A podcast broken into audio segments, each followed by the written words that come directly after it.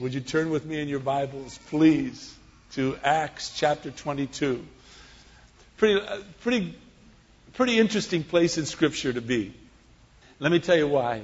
I really love this place. Um, and the reason is, is that the Lord seems to give us an insight of what made Paul tick. At least this is what I've gleaned from studying this place in Scripture this week. Last week, we talked about the people that kind of confronted Paul and wanted to kill him, and uh, what was their motive in all of this. But, but this week, we're going to take a look at, at what sets Paul apart. You know, when I read Scripture, I try to put myself in the place of the people I'm reading.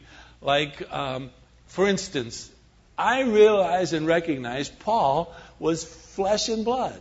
He was a human being just like us you and I have every right to, to be like Paul. We can, we can live a life that is exemplary if we so desire. So, what I, what I try to find out, what I want to pass along to you this week is what did Paul do? What made him kind of stand apart? And the reason I love looking at a, at a fellow like Paul is because Paul, just like us, you know, he came from a really rough background. Heck, he did things that you and I probably have never done. He had people killed. He put people in prison just simply because they wanted to love Jesus Christ as their Lord and Savior. And so he got them arrested, put in prison, some of them killed, and he was happy to do so. And remember back in Acts chapter 9 when, Anna, when the Lord came and, and he blinded Paul, told him to go into Damascus to stay in a place in a street called Straight, and he was there. And when Paul was there, the Lord came to Ananias, just this certain Christian believer, and said, Ananias, go, go touch Paul, lay hands on him, he'll regain his sight, and everything's going to be fine. And Ananias said, let me paraphrase, but Ananias said, Lord, are you sure?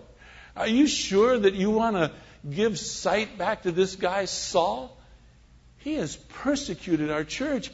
He has killed some people that I love. Maybe, just maybe, Ananias could say, Lord, he killed a relative of mine, someone that I deeply loved. And you want me to give him his sight? We've been thinking it's better to keep him blind like this. And the Lord said to Ananias some words that I find invaluable as I walk through this life called Christianity. The Lord looked at Ananias, and I know you're going to remember the moment I start to tell you. He says, No, no, no, no, no, go, Ananias, because this guy Saul is a chosen, you remember? Chosen instrument of mine.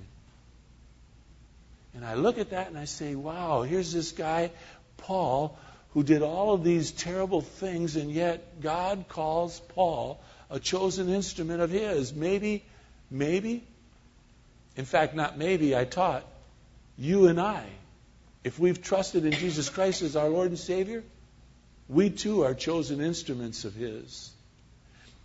Goodness, look at David. David was, for the most part, a scoundrel. David did the most despicable things. David also did some things that maybe some of us haven't done. And yet, God called David a man after my own heart. So I think we've got hope.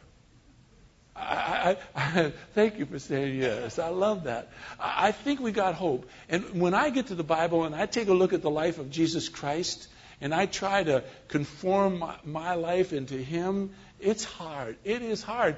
Let's face it, the guy's perfect. And for me, I'm not. Jimmy Campanis was here in the last service, and it was like, you know, at least we can put flesh. At least Paul was flesh and blood. You know, you could, you know, you could feel. He, he, we're like him.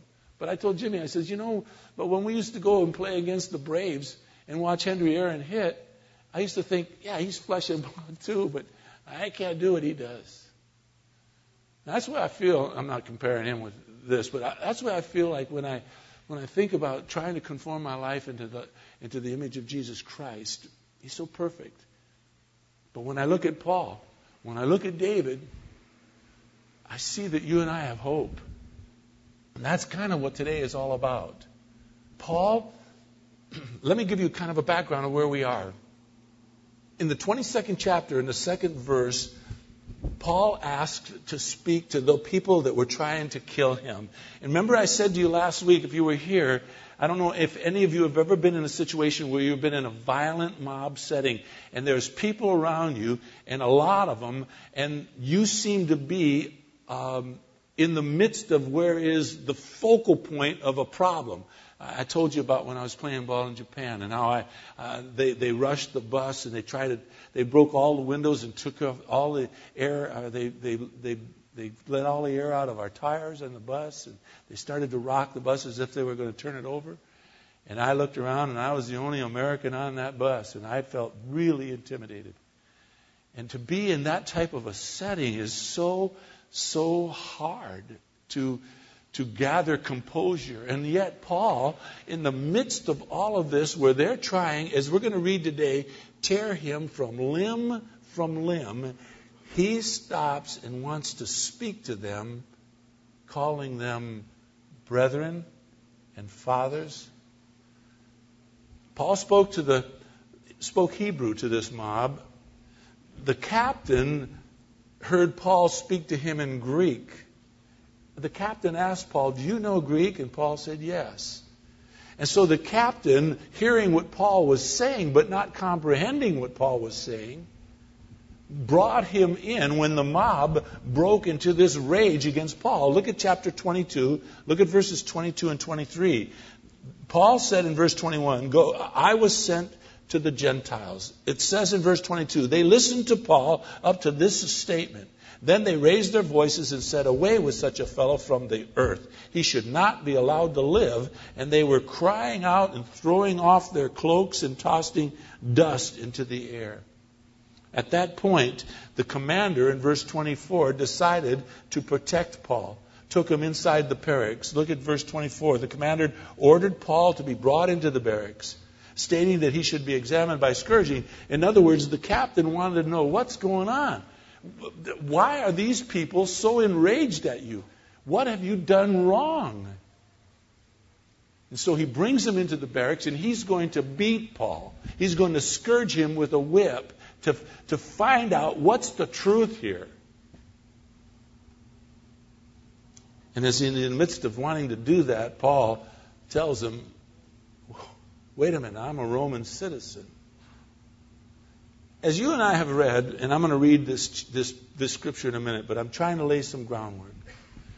As, as you and I have read up to this point, we can see that Paul was extremely misunderstood. I think you'll, you'll grant me that.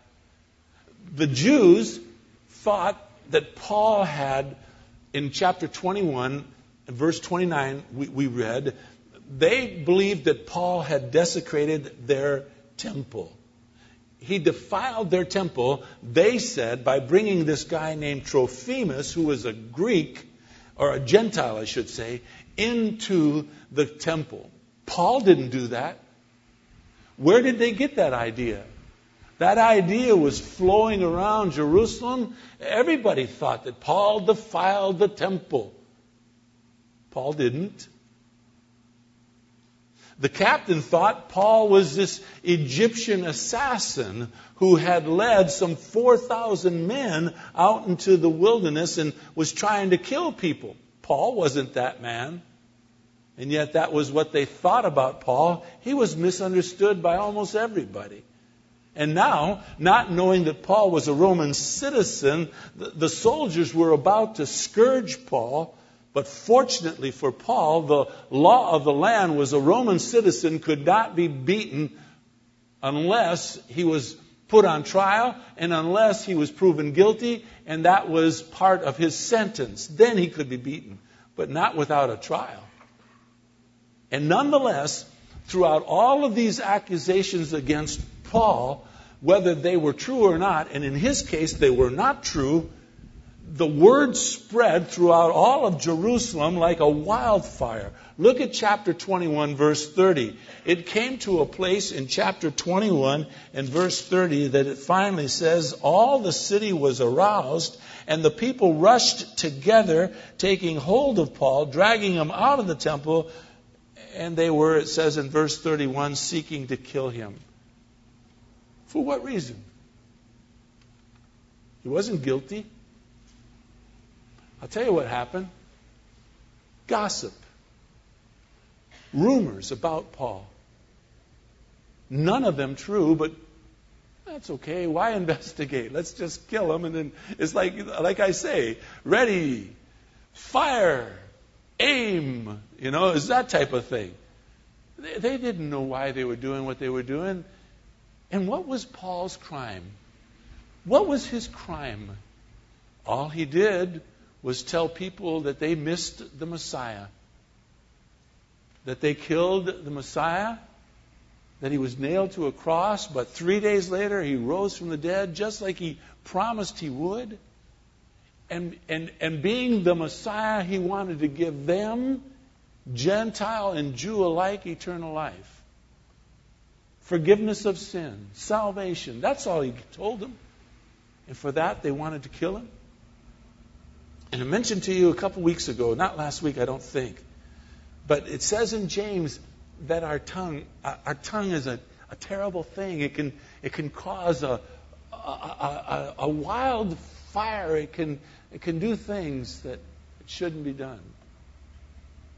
And within a family or within a working situation, within, within your lives and my lives, we need to be careful what we say about people. We need to be careful about what we think.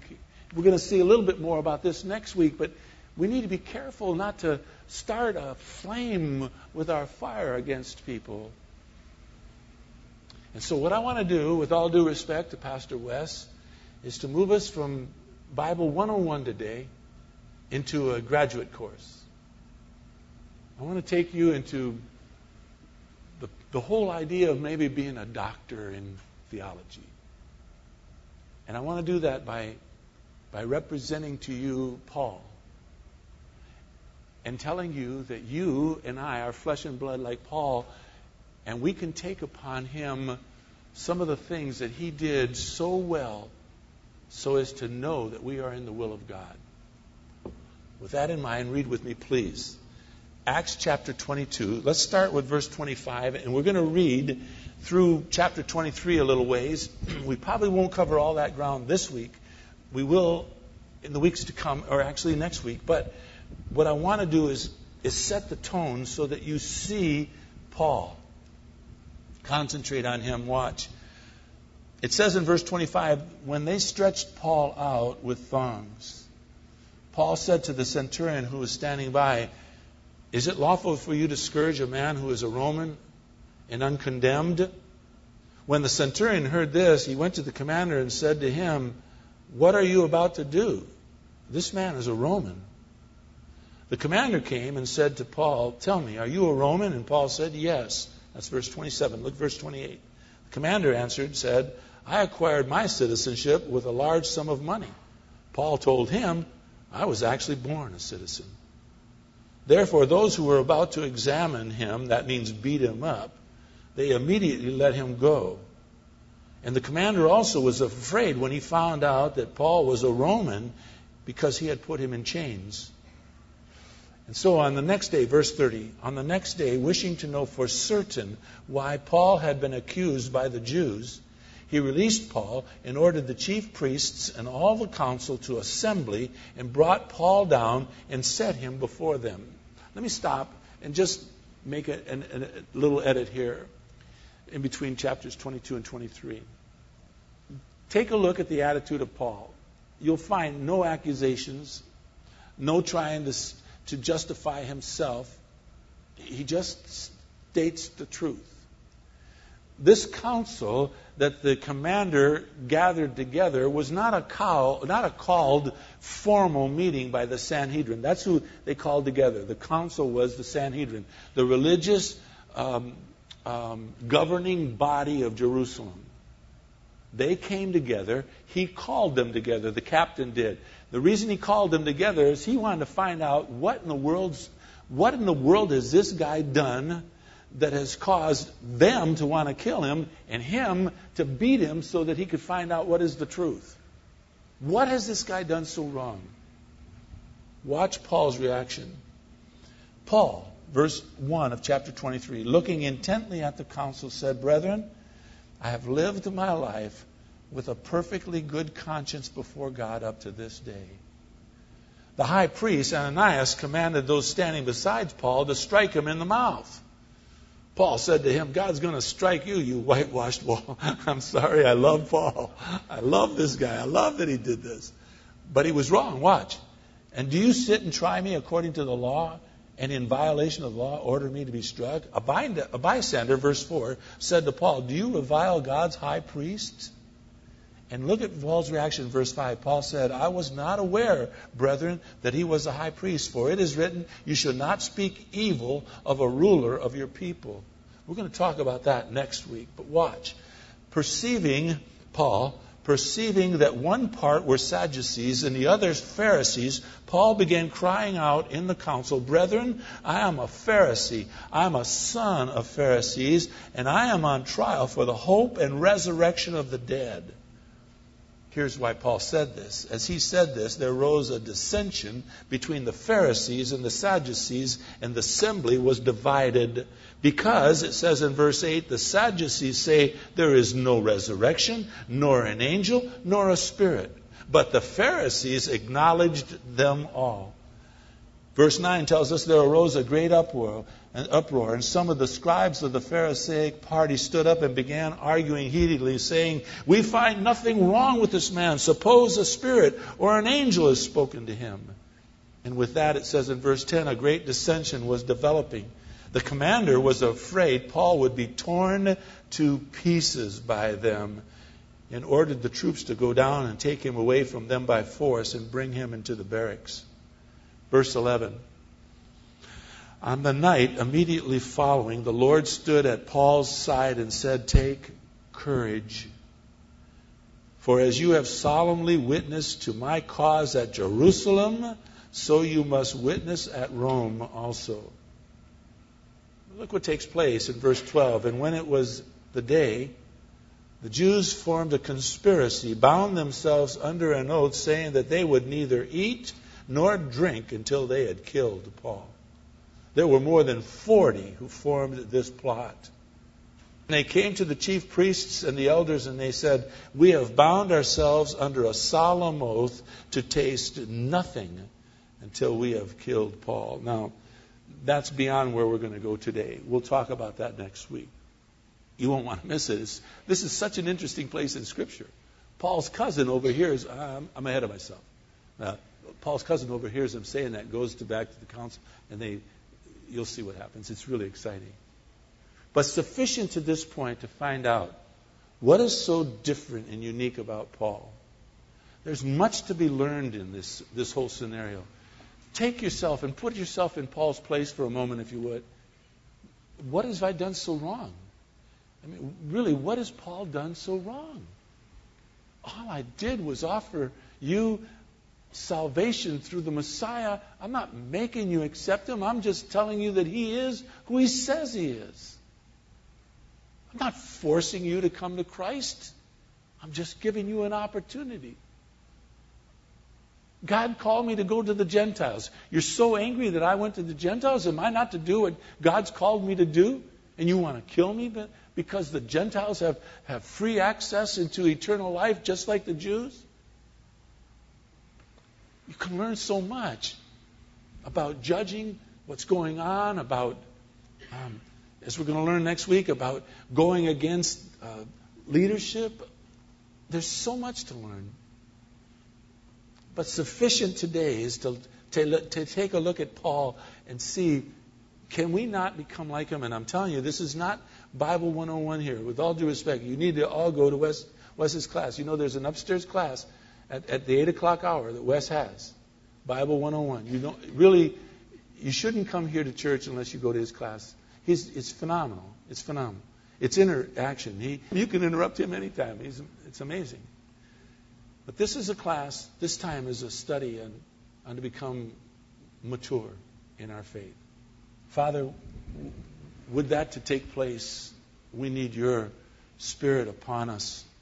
We need your help and guidance, Father. Would you open up our eyes and our hearts and our minds and our thoughts that we might behold the most greatest privilege that every any person could have, and that is behold wonderful things from your your law, the Bible. Teach us, Father. Move me aside.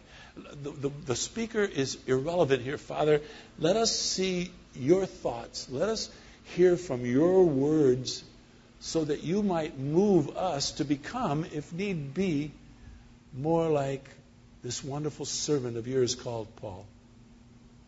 We could see what he does that sets him apart. And maybe, just maybe, we can become like this. So bless us, Father, please. We pray in Jesus' precious name. Amen. Verses 25 to 30, pretty simple. The commander, the, the chief of the soldiers, is alarmed. He's alarmed at how close he had come to scourging Paul, who was a Roman citizen. If he had done that without permission, he could have been scourged himself and it could have cost him his life. And so the commander immediately ordered the release of Paul. Now, he didn't let him go out on his own. He just took him out of his chains and he said to Paul, What should we do? Paul says, I'd like to speak to the people who are condemning me. And so, thoroughly, verse 30, thoroughly perplexed, the Roman can, captain decides to bring Paul before the Jewish judges, the Sanhedrin, to find out what has this guy done that is so wrong? You've got to keep thinking about that.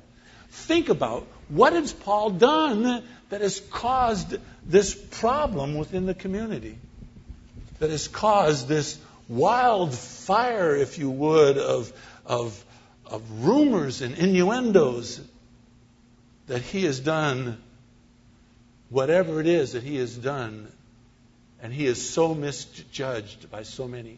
You know, I find that's true in a lot of our lives. So many people are misjudged. We, we judge by appearance, we judge by whatever. I want you to listen to this. Watch what Paul does through all of this so that we might learn a very important life example. And it is this number one, number one, first and foremost, Paul always accepted his circumstances, whether they be good or terrible, as ordained by God. Remember, they were pleading with Paul, don't go to Jerusalem. By the Spirit, they said, you go to Jerusalem, you're going to be beaten. A guy named Agabus, who is this prophet, comes to him, takes Paul's belt off. He binds his own feet, he binds his hands. He says, Whoever owns this belt, if he goes to Jerusalem, is going to be dragged off as well. A, a, a true prophecy. And so commentators said Paul should have never gone to Jerusalem. They, some, have, some have written ter- terribly incorrectly that Paul was out of the will of God in Jerusalem. That is so not true. We know it's not true. All you have to do is study Scripture like we did and read verse 11 and you know it's not true. God said, Take courage, Paul. He says, I have you here in Jerusalem and you're going to go to Rome and the same thing's going to, you're going to represent me in Rome too. Paul accepted his circumstances knowing that he was ordained by God to be where he is. Today, you, if you are not in sin, if you, now sin, sin kind of checkmates everything. But even if you're in sin, you can, you can find yourself under the will of God just simply by going to, if you're a believer, going to 1 John 1 9 and saying, God, I confess you my sin. If we confess our sin, his, pur- his purpose is He will be faithful and just to forgive you and me. And to cleanse not only forgive us, but to cleanse us from all unrighteousness. In other words, we'll be right before God. And we will again be in the will of God. And if you're not a believer, if you come here to investigate, you need to ask the Lord to forgive you your sin. To forgive you your sin so that you can become a new creature Number one, Paul was content in whatever circumstance he found himself. He knew He was ordained by God to be where he is, just as you and I have been ordained to be here this day. This is, this is God's purpose for you and me this morning. Secondly, regardless of his circumstances, Paul was kind even to his enemies. Paul did not threaten, you read, he did not threaten, he did not seek revenge. He called that guy a whitewashed wall because he had him hit. He didn't like that because he knew that wasn't legal until until he found out that this was the high priest. He said, "Oh, okay. No problem." But all he did was kindly address people, as we saw in chapter 22, verse 1, as I read it to you earlier, called them brethren, fathers, those that wanted to rip him limb from limb, wanted to kill him. Thirdly, Paul only exalted the Lord. In his life, Paul never came to his own defense insofar as um, saying, I've done this and I've done that. These are my credentials. These are what I've achieved. He never did. He said, This is what God called me to do. And God helped me to accomplish whatever I did. He never took credit for himself.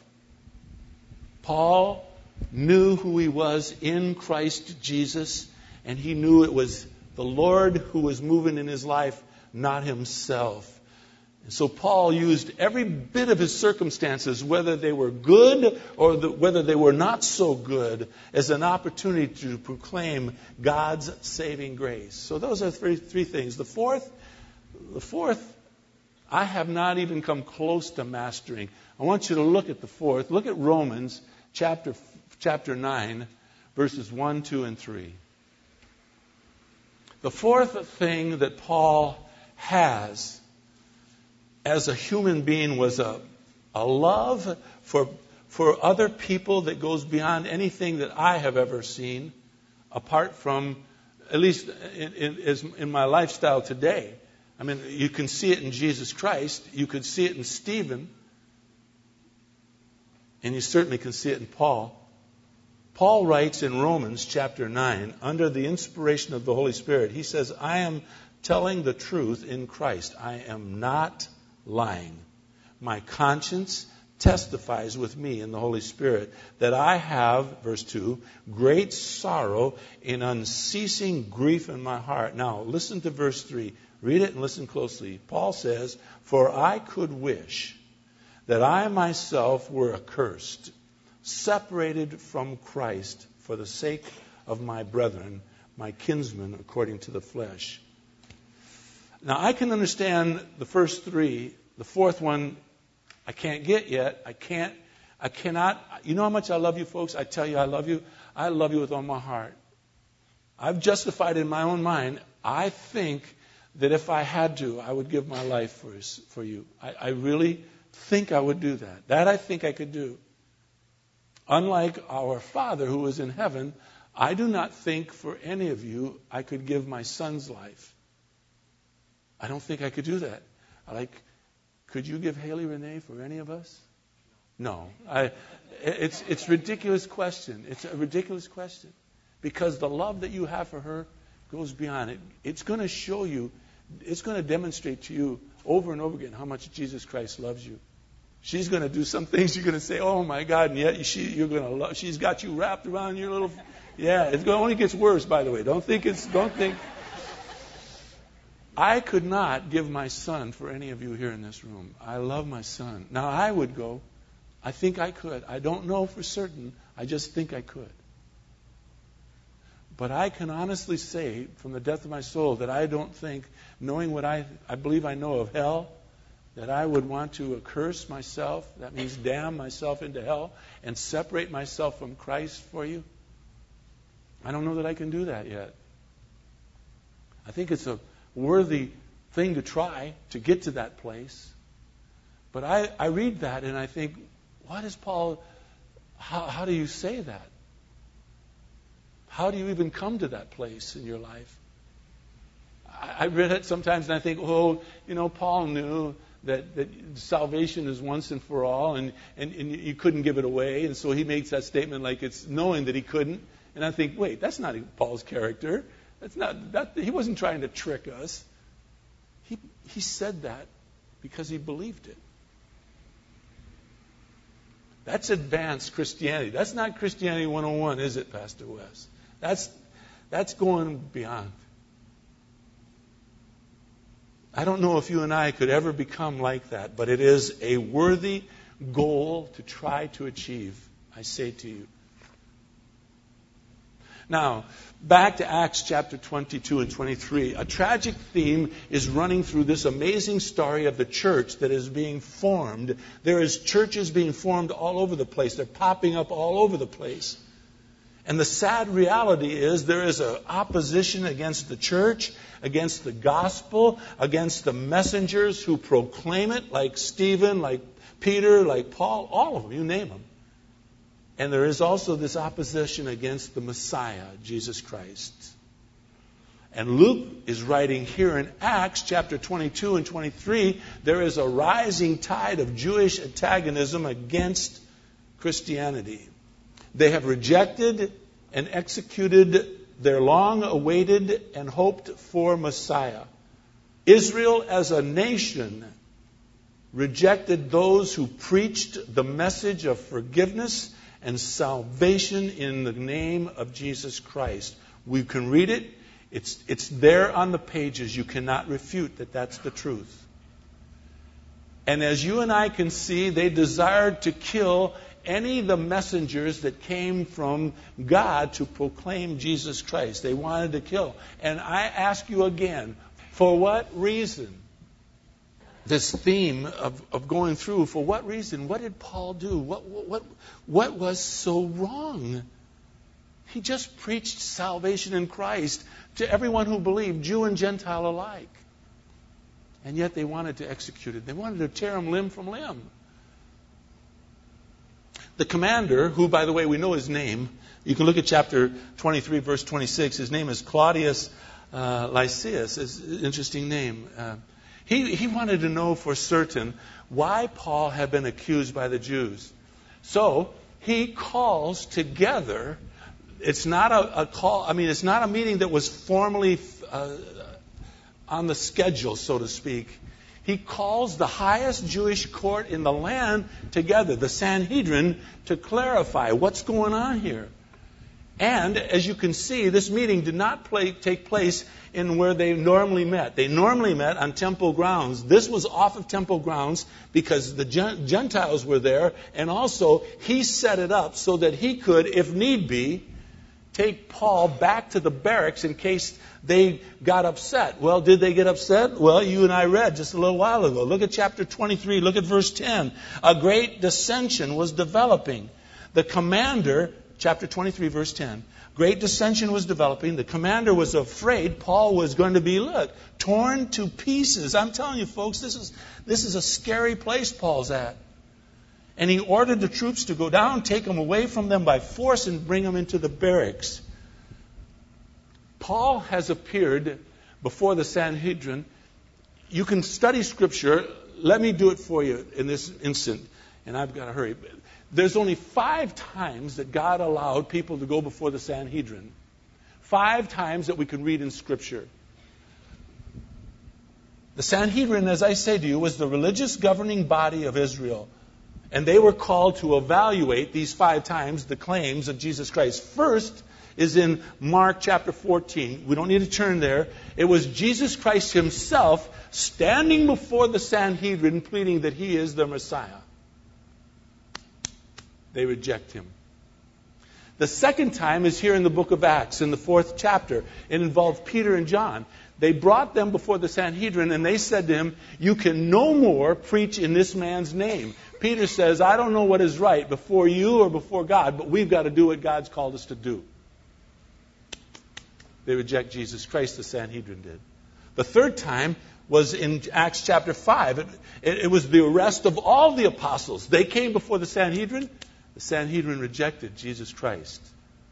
The fourth time we saw in Acts chapter 6 was was the trial of Stephen when they ended up stoning him to death because they didn't like what he said.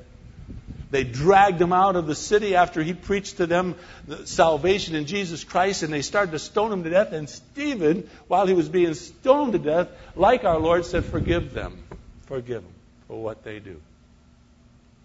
And now we see Paul. Five times the gospel truth was proclaimed to the Sanhedrin, and five times the Sanhedrin rejected it. They rejected the claims of Christ himself. They rejected Peter and John. They rejected the apostles. They rejected Stephen, and they rejected Paul. How much information did they need? I want to show you one of the scariest places I know of in Scripture. Look at Matthew chapter 15. This, I thought about this last night before I did the message, and it just dawned on me, and I, I didn't even think about it while I was studying during the week. It, it just came to my mind in, in Matthew chapter 15. And I had trusted that that was the Lord giving me this idea, so I, I followed up and, and said it now at all three services if you look at verse 6, Jesus Christ is talking to people and he's saying, You've got to honor your mom and your dad, you've got to do this, that, and the other. And he says in verse 6, about the middle of the verse is really what is important. He said, Thus you, he's talking to the, the religious leaders of, of Israel, the Jewish people, he says, Thus you have invalidated the word of God for the sake of your tradition. And then he says, You're hypocrites rightly he said, did, did Isaiah prophesy of you, saying, these, these people are going to honor me with their lips, but their heart is going to be far away from me. In vain do they worship me, teaching as doctrine the precepts of men. Stop for a moment. Let me just throw this in. It's free. This is why you and I must study the Word of God. We cannot hear the philosophy of some pastor that's why if you go to a church, if you're visiting with us and you go to a church and the pastor gives you a verse and puts his Bible down and starts to talk to you, leave, leave. Get up and leave. Or stay and be lost. Because you're going to hear his philosophy of religion. What you want to hear what you want to hear is what Jesus Christ and God Himself has said through the inspiration of those that wrote down what is written in this Word. This is why you and I study the Bible as we do here. We do not jump around and just tell you anything we want to say, any philosophical idea of what is religious. We don't have that right. Now, hear and understand. Look at verse 10. No, no, don't, don't, don't. I, that, that might, that don't. And after he called, verse 10, he called the multitude. He called them together and he said, Hear and understand. It's not what enters into the mouth that defiles a person, but what proceeds out of the mouth. That defiles the person. The disciples came and they said to Jesus Christ, Do you know that the Pharisees were offended when they heard this statement? When he told them, basically up there, you invalidated the Word of God because of your traditions. They hated that. And Jesus Christ said in verse 13, Every plant which my Father did not plant shall be rooted up. Let, these are three of the saddest words I've ever read in Scripture. He said to, to the disciples, Let them alone. In other words, leave them alone. Leave them alone. They're blind. That's what he says further on in that verse. Look in verse 14. They're blind guides of the blind. And if a blind man guides a blind man, both are going to fall into a pit. That's why we must know what's in here. That's why, like the Bereans, you and I ought to investigate daily the things that we are being taught to see if it's true or not. You cannot take what I'm saying for granted, saying, well, he's, he loves us, so he's not going to take us astray. Yeah, I'm a human being. I could take you astray if I don't stick close to this, the Word of God. And you're to examine what is being said so that you are not being taught by someone who's blind, telling you, let's go this way, you know. And we all blindly follow. We're to follow the Word of God. And so Jesus Christ says, let them alone. Folks, that's the saddest words you're ever going to hear. Because five times, to get back to the point of the Sanhedrin, five times they heard the truth from Jesus, from Peter and John, from all the apostles, from Stephen and from Paul. And five times they said, no. No. And in rejecting the claims of Jesus Christ, not only did they condemn themselves, because the Bible says in John chapter 3 verse 18, the person who believes in Jesus Christ is not judged. The reason you and I are not judged if you've come to know Christ as your Savior is that you and I took our sins and we gave them to Jesus Christ when He was on the cross. That's what happens when you ask Him to be your Lord and Savior. He takes your sin upon himself when he's on the cross and he dies for your and my sin. And then he raised himself from the dead so as that you and I might have everlasting life. And so we're not judged. He took our sins upon himself. He was judged for our iniquity So we're not judged, but it goes on to say the person who doesn't believe in him has already been judged because he has not believed in the name of the only begotten Son of God. It's serious business to reject Jesus Christ. And it's serious business, as we just seen, to reject him over and over again because sooner or later, God's going to say, let him go. And their rejection also symbolized the nation's rejection of their Messiah. Now, you know, I, I mentioned a little while ago, and let me get through this. I'm sorry. That there's controversy over whether he should have been, Jesus, uh, Paul should have been in Jerusalem or not. They told him not to go. And there's some commentaries that say that he was outside of the will of God. I say that's hogwash. He was totally in the will of God. And, and verse 11 shows us that he was in the will of God. But even though he was in the will of God, it did not stop him from being arrested, did it? Even though he was in the will of God, it did not stop him from having his life threatened by a violent mob. You see, sometimes the circumstances that you and I are in seem to be overwhelmingly bad, and we think we must have done something wrong. We can't be in the will of God. No, you're in the will of God. You're just going through some difficulties if you're not in sin. And if you are in sin, confess it, as I said earlier. And as you and I keep studying and we see the hand of God in the life of Paul, because look at verse 11. The Lord says to Paul in chapter 23, verse 11, on, on that night after Paul had been threatened to be torn to pieces by these people, the Lord stood at his side and said, Take courage, Paul. For as you have solemnly witnessed to my cause, my cause, my cause, says Jesus Christ at Jerusalem, so you must witness also in Rome. Here's the wonder of it all as we close. The wonder of it all is that Paul was under the guidance of God Almighty. The wonder of it all is that so are you, and so am I. The same one who moved in Paul's life wants to move in your life, and your life, and your life, and my life today. That's the wonder of it all. That God is moving within our lives. And some of us are living just mundane lives, nothing really out of the ordinary. We're not doing any great things like Paul. And you, you mean to say that I'm saying to you that God is moving in your life? You bet He is. God is concerned and interested in every single one of us. He wants to lead, He wants to guide you. So many people want great things to happen so that they could see God moving and, and they want some great experience, some great explosion in their life when, for the most part, within most of our lives here, we're called to live a simple life of faith in Jesus Christ. We're called to simply live by trusting Him for the mundane things, the raising of a a daughter. Is that your granddaughter? Wow, what a, isn't that great? Nothing quite like that, huh? You two are going to find out how much she loved you. When you fall in love with that little girl, you're going to see how much your mother loved you.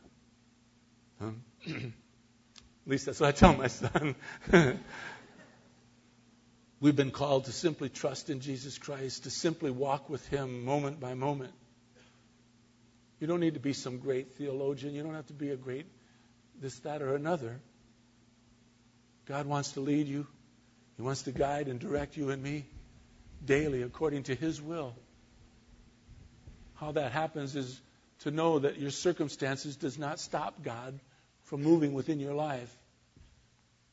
You've got to see that your circumstances, if you're not in sin, has been ordained by God. You are here for a reason. Secondly, whoever got you in these circumstances, say it was mean, you're to stop being angry with them.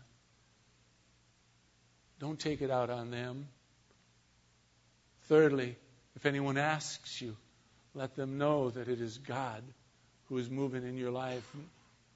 You don't have any credentials or anything that is of worth. God does it all. And hopefully someday we can get to the fourth place that we can love people who don't even love us so much that we would be accursed, separated from Christ for them. I can't do that yet. I can't. I've come to love people Lord knows I've been hurt. And I've come to love those people, but I want God to get them. I do. I really do. But I'll let him do as he wishes. Father, we have the privilege of knowing you and understanding that we can become like Paul. We can become chosen instruments of yours. Oh my gosh. You want to lead and guide us. And some of us will say, well, I'm not doing anything. Uh, yeah, just love your family. Do a good job at work. Um, be a kind friend. There's things that we could do. And to see your hand move upon us. Father, thank you for that little baby. Bless her. Thank you for her parents and family. Thank you for everybody here. Thank you for Scotty, my dear friend. Thank you, Father, for the people that you bring here this church. I love everybody so much. I pray you'll bless us all as we go from here, and may we become like Paul. May we become people who are walking according to your will, moment by moment. Thank you, Father, for this day. In Jesus' precious name, amen. I love you folks so much. Have yourself a great day. I'll see you next week. Can't wait to see you.